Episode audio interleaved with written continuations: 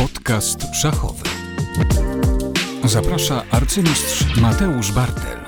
XIX-wieczny francuski pisarz Jean Antelme Bril-Savarin mawiał: Pokaż mi, co jesz, a powiem ci, kim jesteś. W szachach możemy przerobić tę sentencję na powiedz mi, jaki masz ranking, a powiem ci, kim jesteś. Żyjemy w świecie liczb, uwielbiamy się porównywać i nie od dziś każdy w szachach zwraca uwagę na ranking. Istnieją różne systemy rankingowe, które porównują, którzy zawodnicy są lepsi, którzy są gorsi. Jedne systemy działają lepiej, inne działają gorzej, ale jedno jest pewne: bez względu na poziom prezentowany przez szachistę, czy to szachista wyczynowy, czy to szachista amator, czy to początkujący, wszyscy pasjonujemy się cyferkami. I właśnie o tych cyferkach dzisiaj Wam opowiem. Podcast szachowy. Podczas różnych transmisji, które prowadziłem w internecie, podczas rozmów z osobami, które w szachach są od zupełnie niedawna, od paru lat, okazało się, że kiedy pojawia się temat rankingu, to często wiele osób nie wie, o jakim rankingu mówimy. Chciałbym wyjaśnić to raz na zawsze. Zdecydowanie najbardziej prestiżowym rankingiem, rankingiem, który cieszy się największą reputacją w szachach, jest ranking ELO, wykorzystywany przez Światową Federację FIDE. I warte podkreślenia jest to, że mówimy tutaj o odmianie klasycznego rankingu dotyczącego klasycznego tempa gry, nie rankingu szachów szybkich, nie rankingu szachów błyskawicznych, ale właśnie rankingu szachów klasycznych. To właśnie w tym rankingu Magnus Carlsen dorobił się w wyniku 2882 punkty i miało to miejsce w maju 2014 roku. W tym momencie pobicie tego rankingu jest trudne. Magnus zapowiadał, że jego celem jest dojście do 2900, ale póki co bardziej się od tego celu, od tej granicy oddala niż przybliża. Będzie to trudne, o tym powiemy jeszcze za chwilę. Natomiast, tak jak powiedziałem, ranking ELO wykorzystywany przez FIDE jest najbardziej prestiżowy. Tych rankingów jest dużo, bo tak jak pewnie większość osób zdaje sobie sprawę, wchodzimy na stronę czeską, wchodzimy na stronę Liches, one mają swoje rankingi, te rankingi się różnią, te rankingi często są trudne do porównania między platformami. Natomiast o ile jest to ciekawe, o ile wiele osób przywiązuje do nich wagę, o ile są one też jakimś wyznacznikiem siły gry zawodnika, no to ranking FIDE zdecydowanie bije wszystkie inne na głowę. Jest pewną ciekawostką, że tak naprawdę ranking ELO, który wykorzystuje FIDE, to pewnego rodzaju można powiedzieć, starszy brat systemów rankingowych wy wykorzystywanych przez platformy e, internetowe, które korzystają z systemu Glico. System Glico jest w pewnym sensie ulepszeniem rankingu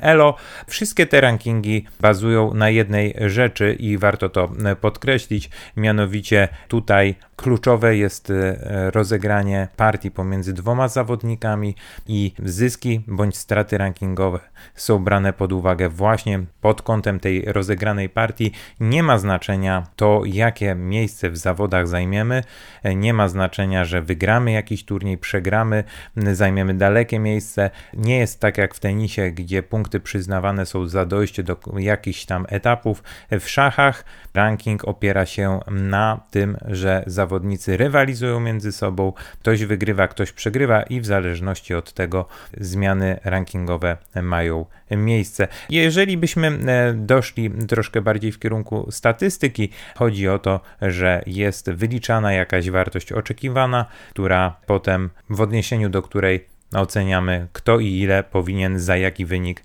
punktów otrzymać w zależności od siły gracza, który siedzi po drugiej stronie szachownicy.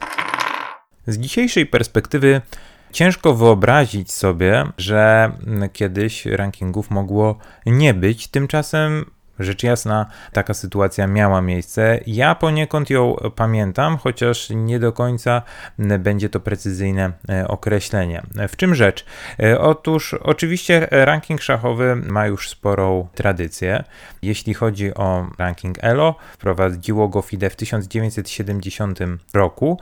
Skopiowało tym samym pomysł amerykańskiej Federacji Szachowej, która wprowadziła ten ranking 10 lat wcześniej i Od tego czasu jest to ranking wykorzystywany no, jako no, główne narzędzie porównywania siły zawodników, z tym, że kiedy FIDE wprowadzało ten ranking właśnie już ponad 50 lat temu, to na samym początku była dość wysoko zawieszona poprzeczka, żeby wbić ten ranking, mianowicie ranking początkowy wynosił aż 2200 punktów. Nie dziw, że na samym początku tylko 429 graczy zostało sklasyfikowanych. Natomiast przez lata ta liczba się zwiększała, ale podłoga rankingowa, czyli 2200 punktów, cały czas była utrzymywana. Przez wiele, wiele lat tak było. To się potem zmieniło i zostało zamienione na 2000 punktów. Trzeba było uzyskać w jakimś turnieju o czym dalej też jeszcze opowiem, ranking 2000 punktów i człowiek był sklasyfikowany na tej liście. Okazywało się to być całkiem trudnym zadaniem i e, w moich dziecięcych latach, kiedy miałem, kiedy zaczynałem przygodę z szachami, samo wejście na listę ELO było sporym wyzwaniem. Wielu osobom się to przez dłuższy czas nie udawało, natomiast kiedy już się weszło, no to tą siłę gry można było sobie dużo lepiej porównywać, bo nie mając rankingu ELO w tamtym czasie zawodnicy w Polsce, w innych krajach zapewne też, mieli tylko sztywny ranking krajowy. Ten ranking e, krajowy korespondował z posiadaną kategorią szachową. Mm, jeżeli ktoś miał kandydata, to miał ranking krajowy 2200 punktów, pierwszą kategorię 2000, drugą kategorię 1800 i tak dalej, i tak dalej.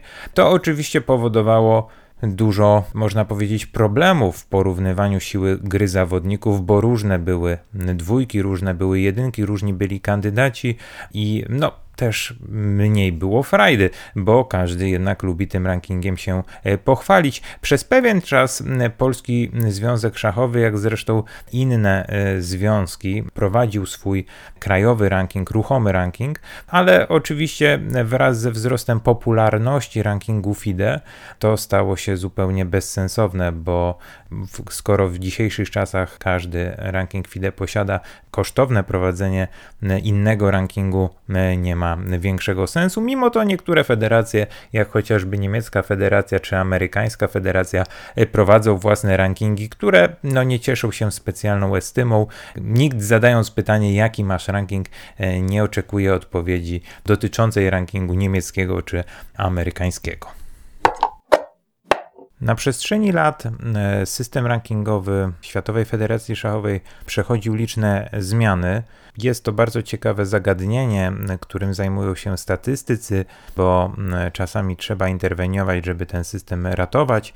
To chodzi oczywiście o to, żeby poprawić go tam, gdzie działa źle, a działa źle wtedy, kiedy nie do końca dobrze reprezentuje liczbowo siłę gry zawodników.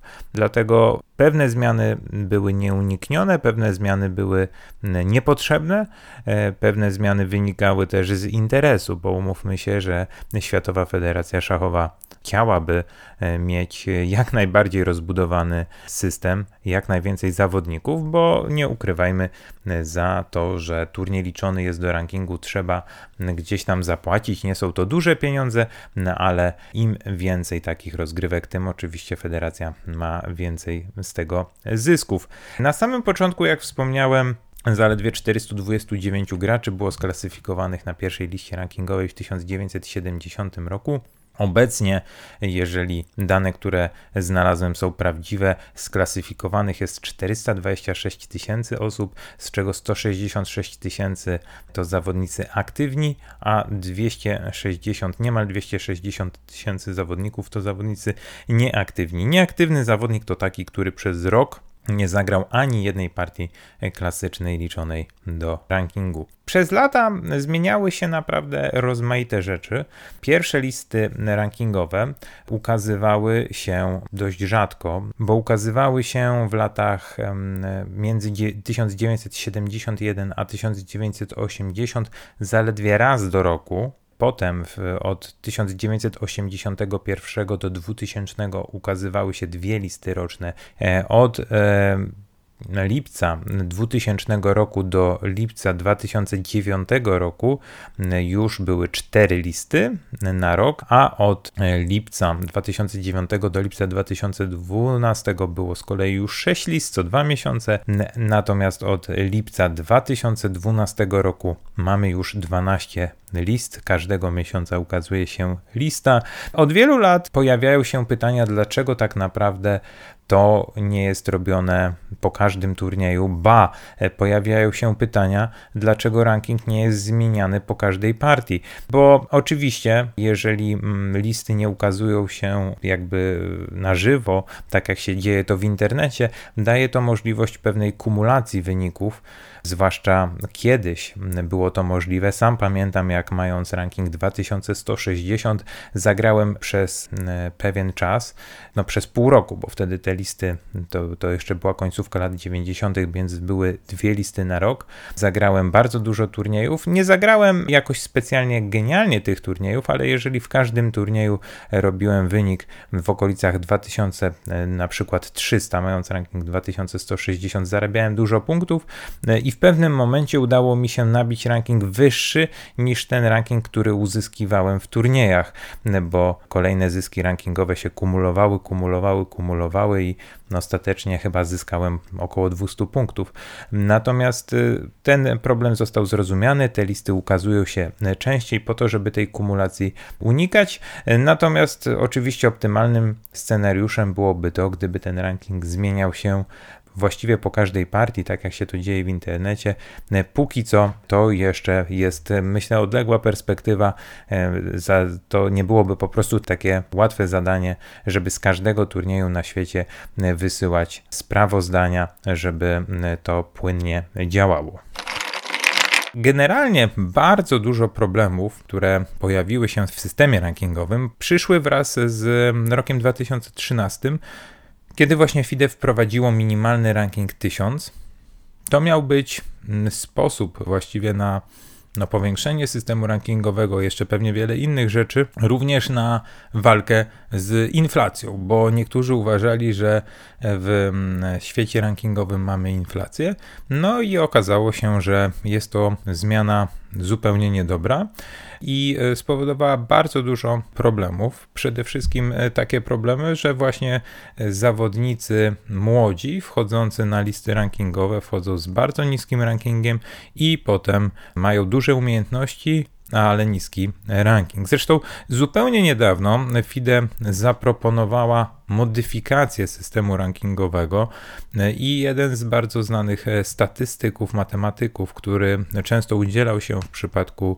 tematu systemów rankingowych, Amerykanin Jeff Sonas, zaproponował jednorazową akcję, która jest poparta badaniami statystycznymi, która miałaby na celu kilka rzeczy. Po pierwsze, podniesienie minimum rankingowego z 1000 do 1400 i po drugie, jednorazowe podniesienie rankingów zawodników notowanych między 1000 a 2000 proporcjonalnie do ich rankingu o jakąś tam kwotę punktów, żeby wyrównać to, co przez te ostatnie 10 lat zostało w systemie zepsute.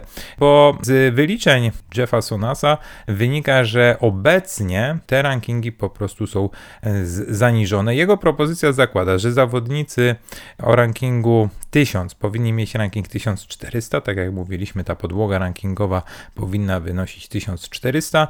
Zawodnicy tu przeczytam tylko kilka e, poziomów. 1200 powinni mieć według niego, uwaga, 1520. Zawodnicy o poziomie 1400 e, powinni mieć e, ranking 1640, zawodnicy 1600 powinni mieć 1760, zawodnicy 1800 1880, no i 2000 powinni mieć 2000. I wtedy byłoby to mniej więcej odzwierciedlenie tego, z jaką siłą grają. Jest to poparte konkretnymi badaniami, bo okazuje się, że 10 lat temu mniej więcej zawodnicy o poziomie 1500 elo z zawodnikami o poziomie 2100 elo robili około 8% punktów, natomiast obecnie robią około 15% punktów, czyli oznacza to, że ich rankingi są zaniżone. I myślę, że wielu słuchaczy powie: Wow, Naprawdę tak jest, ja to czułem, ja to widziałem. I e, powiem Wam szczerze, że chyba każda osoba, która ma ranking FIDE, która śledzi te rankingi FIDE, widzi, że na przestrzeni ostatnich lat e, się to straszliwie e, zmieniło. Zresztą nawet chyba założenia rankingu były takie, wynikały z jakichś tam pro procentowych kalkulacji, które w tym momencie są niespełniane i właśnie stąd bierze się dość widoczna na każdym szczeblu deflacja rankingu. Deflacja, która e, no nie powinna mieć miejsca. Tutaj przykład e, bardzo dobry, że 400 punktów różnicy to jest e, zresztą kolejny ciekawy element, że jakiś czas temu FIDE prowadziło taką zasadę 400 punktów, czyli jeżeli zawodnik a ma ranking X, a zawodnik B ma ranking no, na przykład o 500, 600, 800 punktów mniejszy, to i tak liczy się do rankingu dla tego zawodnika o wyższym rankingu, jakby grał z zawodnikiem o 400 punktów niższym. Nie o 500, nie o 600, nie o 800, tylko o 400, żeby właśnie jakby statystycznie miało to sens dla tych zawodników. I ta 400-punktowa różnica ma jakieś tam uzasadnienie statystyczne, natomiast bardzo ciekawą Obserwacją jest to, że w latach 2008-2012 w przypadku różnicy 400 punktów zawodnicy wyżej notowani uzyskiwali aż 87% punktów, natomiast w latach 2021-2023 zaledwie 79%. Jest to ogromna różnica, która powoduje, że właśnie ten ranking spada. Wiele można przypisywać również innym zjawiskom, takim jak po prostu wzrost wiedzy u notowanych zawodników, czy nawet okres pandemii. Natomiast prawdopodobnie dużo bardziej istotne jest to, że ranking został E, zepsuty obniżeniem poziomu rankingowego, tego wprowadzeniem tej podłogi tysiąca, e, która w prostej linii doprowadziła do znacznej e, deflacji. I wiele osób mówi też, że polska czołówka teraz ma regres, bo zawodnicy, no, nie tak dawno było 10 zawodników ponad 2600, a teraz jest zaledwie 3. Oczywiście na pewno sportowo mogłoby to wyglądać lepiej, ale też pewne rzeczy są takie, że w tym momencie, przy tym układzie rankingowym, mamy po prostu deflację. Mamy coś, co e, działa w sposób niewidoczny, niewidzialny, ale efekty są widoczne na listach rankingowych. Skoro mowa o deflacji, no to trzeba e, zadać pytanie, czy inflacja tak naprawdę kiedykolwiek miała miejsce. Niektórzy powiedzą, że na pewno, i okaże się, że nie do końca. Mm, statystycy, którzy zajmowali się tym tematem, informowali, że faktycznie liczba zawodników w czołówce, bo o tym przede wszystkim ludzie mówili, kiedy powiększało się grono zawodników 2700, że mamy wielką inflację, bo w pewnym momencie już ponad 50 zawodników miało ranking 2700, natomiast było to statystycznie prawidłowe zjawisko, powiększała się liczba osób wchodzących na listę rankingową, więc zgodnie z rozkładem normalnym powiększała się też liczba zawodników o rankingach 2700, 2800 i tak dalej. I e, choć wiele osób uważało to za błąd, no to to było statystycznie uzasadnione, normalne, to nie, nie wpływało źle na działanie systemu i oczywiście jeżeli ktoś chciał potem porównywać ranking 2700 z roku 2005 z rankingiem 2700 z roku 2015, no to nie było reprezentatywne, ale lista rankingowa nie ma na celu tego, żeby porównywać rankingi na przestrzeni dekad, tylko w danym e, okresie. I e, kluczowe jest to, na którym miejscu listy rankingowej zawodnik się znajduje, a nie to, jaki ma e, ranking bezwzględny. Także wracając jeszcze, bo mówiliśmy o tym wcześniej, do rankingu Magnusa Carlsena, który w 2014 miał ranking 2882, wtedy faktycznie uzyskanie tego rankingu było dużo łatwiejsze niż teraz i na przestrzeni tej dekady, mimo że do czołówki ta deflacja dochodzi dużo wolniej, bo zawodnicy z czołówki grają głównie między sobą, więc oni nie czują tego, co się dzieje na dole, ale ona tam też dociera po prostu krok po kroku, bo mniej jest w tej chwili zawodników 2700, w związku z tym trudniej też pompować ranking w górę, no i właśnie dlatego Magnusowi Carlsenowi trudniej będzie dojść do tego poziomu 2882, który kiedyś tam uzyskał. Jak się liczy te punkty ELO, ten ranking ELO? W obecnych czasach jest to stosunkowo proste. Algorytm, który e, wymyślony został przez e, profesora e, Elo, liczony jest na komputerach, natomiast sam wzór i sam sposób wyliczania tego rankingu jest dość skomplikowany i myślę, że nie ma sensu, żeby go tutaj przytaczać. Co do ogólnej zasady, działa to dość intuicyjnie, to znaczy, jeżeli wygrywamy, to zawsze zarabiamy na rankingu, jeżeli przegrywamy, to zawsze na rankingu tracimy, w zależności od tego, z jakim rywalem się mierzymy, jaki jest jego ranking, te straty i zyski e, są oczywiście inne. Jeżeli gramy z bardzo silnym zawodnikiem, możemy zarobić więcej, jeżeli gramy z bardzo słabym zawodnikiem, możemy dużo stracić. Możemy zarobić e, punkty również w przypadku remisu, bądź stracić punkty w przypadku remisu, e, bo jeżeli gramy z zawodnikiem dużo wyżej notowanym czy dużo niżej notowanym, to oczywiście remis też owocuje zmianami rankingu. Nie tracimy wychodzimy na zero na rankingu tylko wtedy, jeżeli remisujemy z zawodnikiem o takim samym lub bardzo, bardzo, bardzo e, podobnym rankingu do naszego. Czyli działa to bardzo e, intuicyjnie. Natomiast jeśli chodzi o niuanse,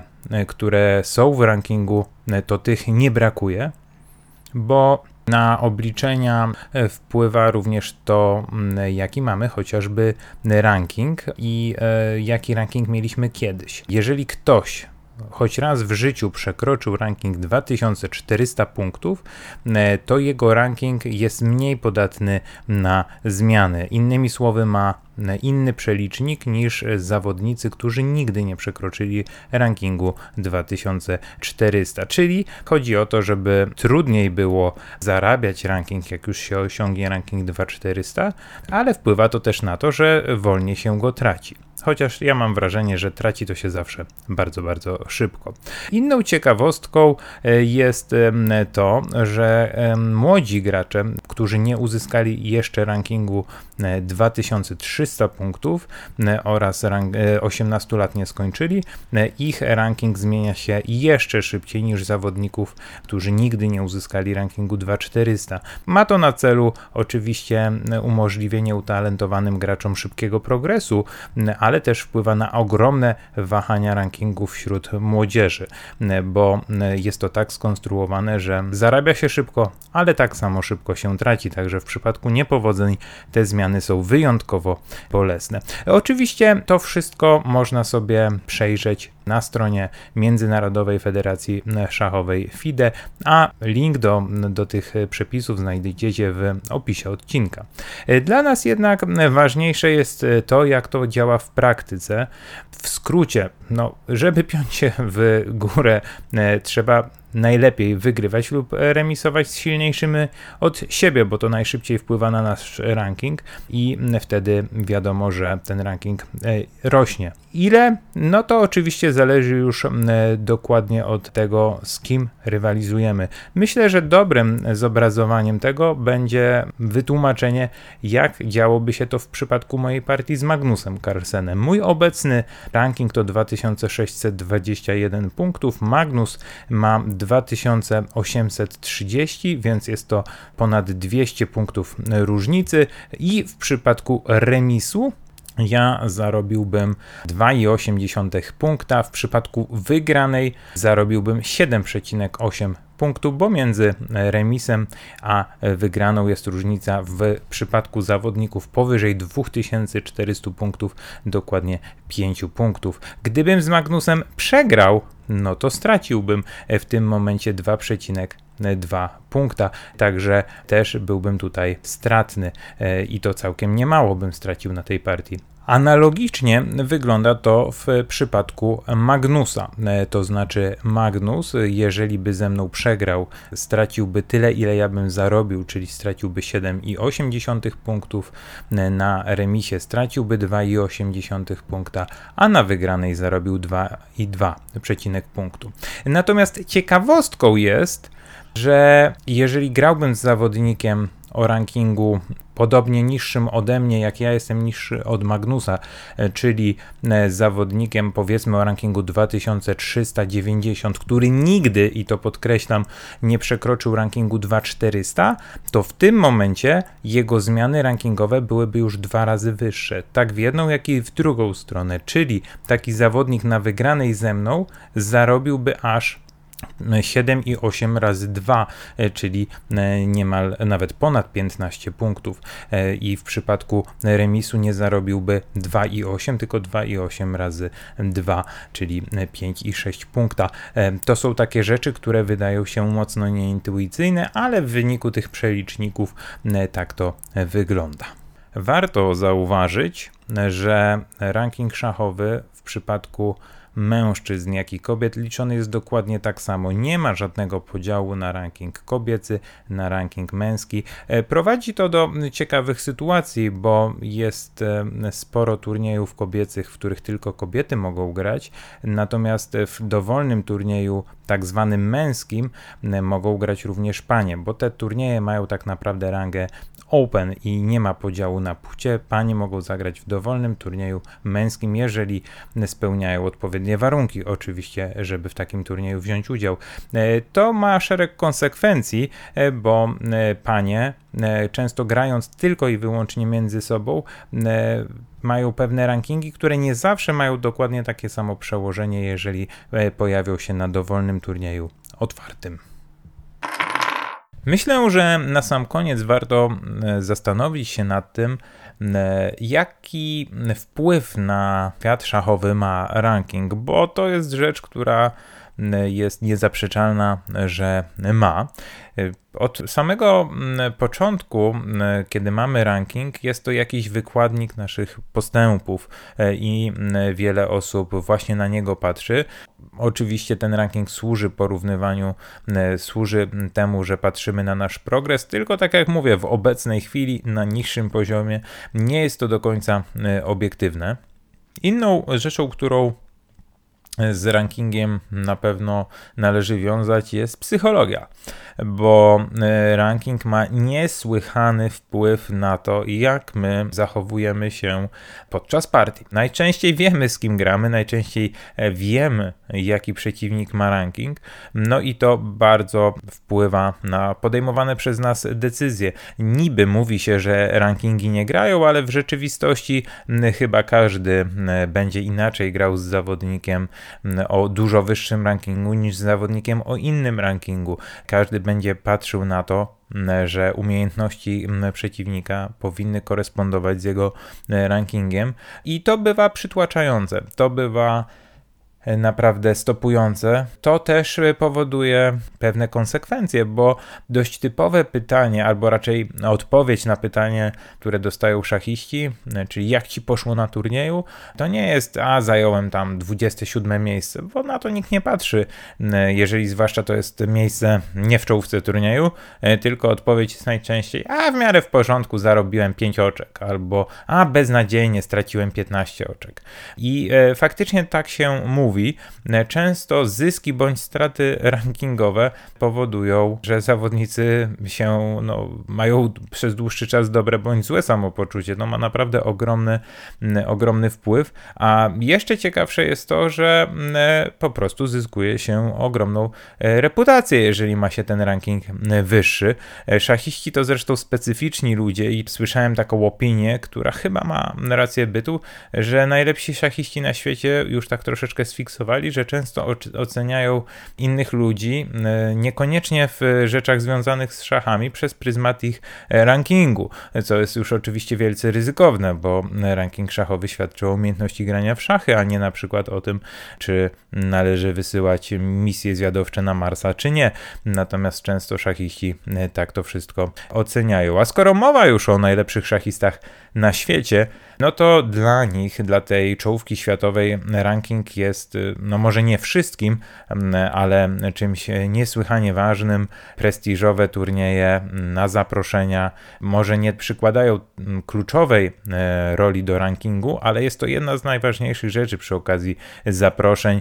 Sprawdzana jest lista rankingowa, są turnieje takie jak chociażby seria Grand Chess Tour, gdzie organizatorzy po prostu chcieliby zaprosić 10 najwyżej notowanych zawodników na świecie i jeżeli ktoś ten ranking ma wysoki, jest zapraszany, a jeżeli ktoś zapraszany nie jest, no to, no to ma przechlapane. Tu jest też taka ciekawostka, że o ile bardzo dobrze mieć jest ranking top 10, czyli 2800 plus 2750 plus, to już okolice rankingu 2700 są bardzo, bardzo ryzykowne. Ktoś się zaśmieje, powie, nie no jaki to problem mieć ranking 2700, każdy by przytulił, a okazuje się, że jest taka troszkę luka rynku szachowego i zawodnicy z okolic 2700 mają realny problem, w jakich turniejach grać, bo nie znajduje się dla nich miejsca w turniejach najsilniejszych. Są na to po prostu troszkę za słabi. Ta liczba miejsc jest ograniczona, a na dodatek są to właśnie turnieje kołowe, więc po prostu ciężko tam zagrać. Natomiast z rankingiem 2700, zwłaszcza w dzisiejszych czasach deflacji, gdzie te rankingi są zaniżone, strach grać w turniejach otwartych, bo bardzo łatwo z tym rankingiem się e, pożegnać, rozstać, stracić, a potem odrabiać go jest niesłychanie ciężko. Także jest taki e, paradoks, który sprawia, że zawodnicy z jednej strony robią wszystko, żeby ten ranking podbudować, w nadziei na to, że będą otrzymywać e, zaproszenia, a okazuje się potem, że jest to pewnego rodzaju pułapka, bo ten wysoki ranking wcale nie musi gwarantować zaproszeń, a strach przed jego stratą jest większy niż potencjalne korzyści z tego, że ten wysoki ranking w okolicach 2700 mamy. To tyle, jeśli chodzi o ranking. Mam nadzieję, że przybliżyłem Wam wiele ciekawych rzeczy, że teraz wasza wiedza w tym aspekcie jest większa. Natomiast e, przestrzegam was przed zakochiwaniem się w rankingu, zwłaszcza teraz, kiedy ten ranking na tym niższym poziomie nie do końca e, reprezentuje to, co powinien reprezentować. Rankingi w szachy nie grają, więc nie zakochujmy się w tych liczbach, aczkolwiek śledzenie wszystkich tych smaczków związanych z cyferkami jest na pewno czymś wielce interesującym. Jeśli macie jakieś pytania odnośnie rankingu, jeśli czegoś nie wyjaśniłem, zapraszam do tego, aby te pytania zadawać w naszej sekcji arcypytania. Skoro o niej mowa, no to przejdźmy do tych pytań. Arcypytania. Dziękuję za wszystkie Wasze e, pytania. Przypominam, że możecie je zadawać poprzez formularz arcypytania na stronie www.podcastszachowy.pl albo na profilach podcastu szachowego z hashtagiem arcypytania. Sukcesywnie będę się starał odpowiadać na wszystkie, ale odpowiedź na niektóre będzie lub już jest w kolejnych odcinkach podcastu szachowego. Dominik zadał pytanie, jak szachy wpływały na Twoje osiągnięcia w szkole? Przez szachy ledwo zdawałeś, czy raczej na spokojnie nie miałeś problemów?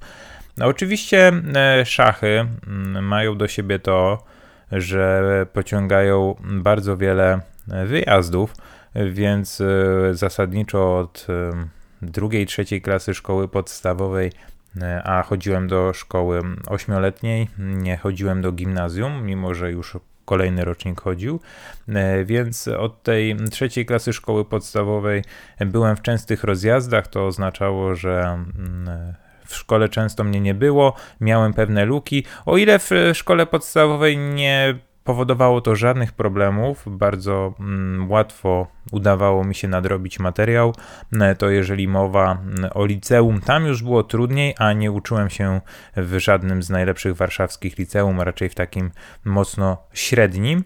E, i faktycznie mm, cierpiałem, jeśli była e, jakoś troszkę bardziej wyżej zawieszona poprzeczka, jeżeli miałem pewne braki, zwłaszcza w pierwszych klasach z językami obcymi miałem duże problemy, nie miałem motywacji, żeby dużo pracować na turniejach, omijałem jakieś lekcje i potem było, było ciężko, ale generalnie w szkole nie miałem większych problemów, choć te nieobecności, a czasami zdarzało się, że nie było mnie dwa, trzy czy więcej tygodni, no to pociągały za sobą po prostu braki materiałowe, które potem trzeba było nadganiać. Z kolei Michał pyta: e, Usłyszałem ostatnio, jak pewien zasłużony arcymistrz powiedział, że jeśli chodzi o trening taktyczny, robienie przypadkowych zadań niewiele daje. E, I czy ja się z tym mogę zgodzić? Myślę, że się z tym zdecydowanie nie zgadzam. E, moim zdaniem, im więcej motywów taktycznych przerabiamy, im więcej zmuszamy się do wysiłku, żeby dane zadanie rozwiązać, tym lepiej. Oczywiście, prawdopodobnie idealnie jest, kiedy wiedza jest troszkę bardziej usystematyzowana, kiedy mamy przeanalizowane jakieś nasze braki, niedostatki, błędy i wtedy coś z tego e, próbujemy wyciągnąć jakieś wnioski.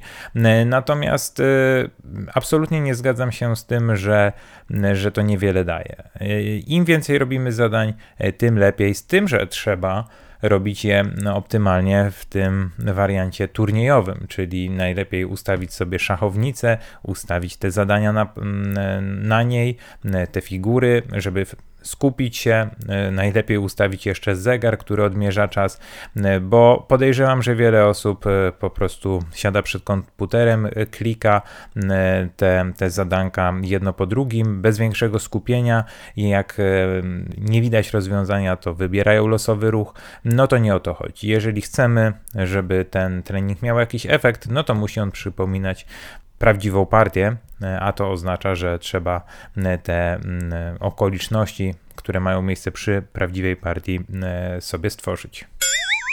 Zbigniew zadał pytanie dotyczące Magnusa Carlsena. Oglądał jakąś partię pomiędzy Magnusem a arcymistrzem na poziomie 2550 i dziwił się, dlaczego tak łatwo Magnus się z nim rozprawił. I pytanie brzmi, co wpływa na to, że taki zawodnik jak Magnus e, tak dominuje w starciu z arcymistrzami, ale arcymistrzami zupełnie innego poziomu? Jakie są decydujące e, powody takiego stanu rzeczy. E, no i odpowiedź na to pytanie nie jest banalna, nie jest prosta. E, to wszystko e, zależy od wielu czynników, przede wszystkim od tego, czy to była partia online, czy to była partia szachów na żywo, czy to była partia klasyczna, czy to była partia rapid, a może blitz. Te wszystkie czynniki na siebie wpływają.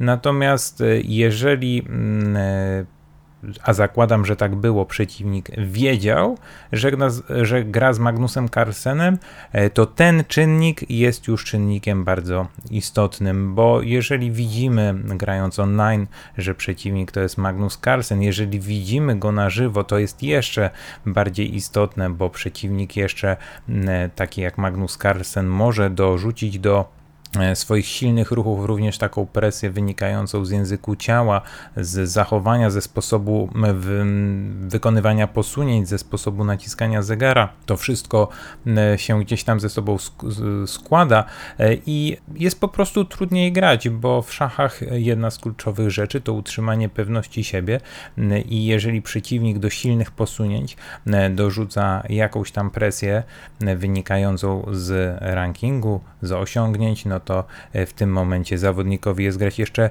e, trudniej i często właśnie sam fakt tego, że naprzeciwko nas siedzi super gracz sprawia, że nie prezentujemy e, pełni swoich umiejętności. A jeśli chodzi o czysto szachowe elementy, no to na pewno bardzo, bardzo istotne jest to, że najlepsi gracze na świecie są najlepsi dlatego, że są po prostu równi, że oni na przestrzeni partii są w stanie wykonywać najczęściej dobre posunięcia, rzadko e, zdarzają im się bardzo wyraźne e, wpadki.